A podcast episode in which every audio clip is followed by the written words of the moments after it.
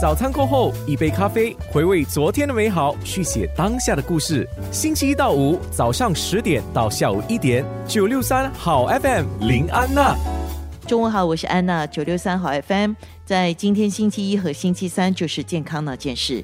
今天是中医师上节目来，林立明中医师刚才从出汗来看体质，特别我们提供了一个食疗方。如果你想买这些中草药，明天五月十二号，所有的中药行就开放了。到中药行去的时候，单独行动，不要结伴同行，你一定要戴上口罩，而且保持安全的距离。那说到买中药，这个时期有些人呢就说我特别要来买一些中药。你是不是有听到人家建议说这个时期啊，你要来服用一些保健中药，包括了黄芪、灵芝、枸杞、西洋参、冬虫夏草。我们来做一些补充。林立明中医师，你怎么看呢？常用的补药，所以补药我们讲一般上要补，冬天补是最好的。夏天湿热的体质，我们不适合于进补。我们需要的是以清为补，所以我们需要的是将身体的清热去除，强壮这个脾胃，我们才能够增强我们的抵抗力。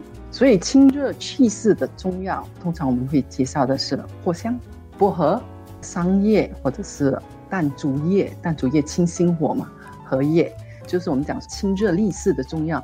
再加一些健脾的中药，就是我们讲薏仁、中国薏米，再加上白术，再加上茯苓，这个是一个大的原则，就是我们讲将身体里面的湿热去除。大的原则，所以我们讲气虚好了，就加一点黄芪；那如果你是阴虚，就加一点玉竹，加一点石斛等等。可是我们就不赞成加太温燥的药，就好像冬虫夏草，冬虫夏草它的性味是甘温。它很好，它是用来补肺补肾，可是它不适合于有外邪的患者，不可以服用冬虫夏草。湿跟热是属于外邪嘛？你身体已经湿跟热了，你再加一些温热的中药下去，就会好像火上加油，就会造成身体的热性加重，所以就不适合。湿热的体质是怎么样的？就是你怎么知道我是湿热体质？第一点，你看他的皮肤，他皮肤都是会偏黄。而且很浊，就是肮脏的黄色。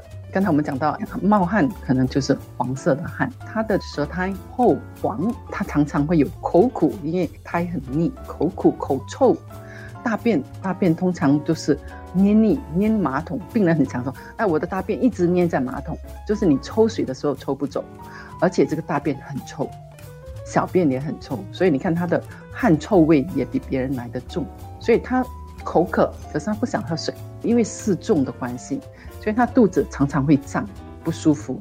所以这个就是湿热体质，而且因为湿有湿就有热，所以热的话，他的脾气有时候会偏暴躁。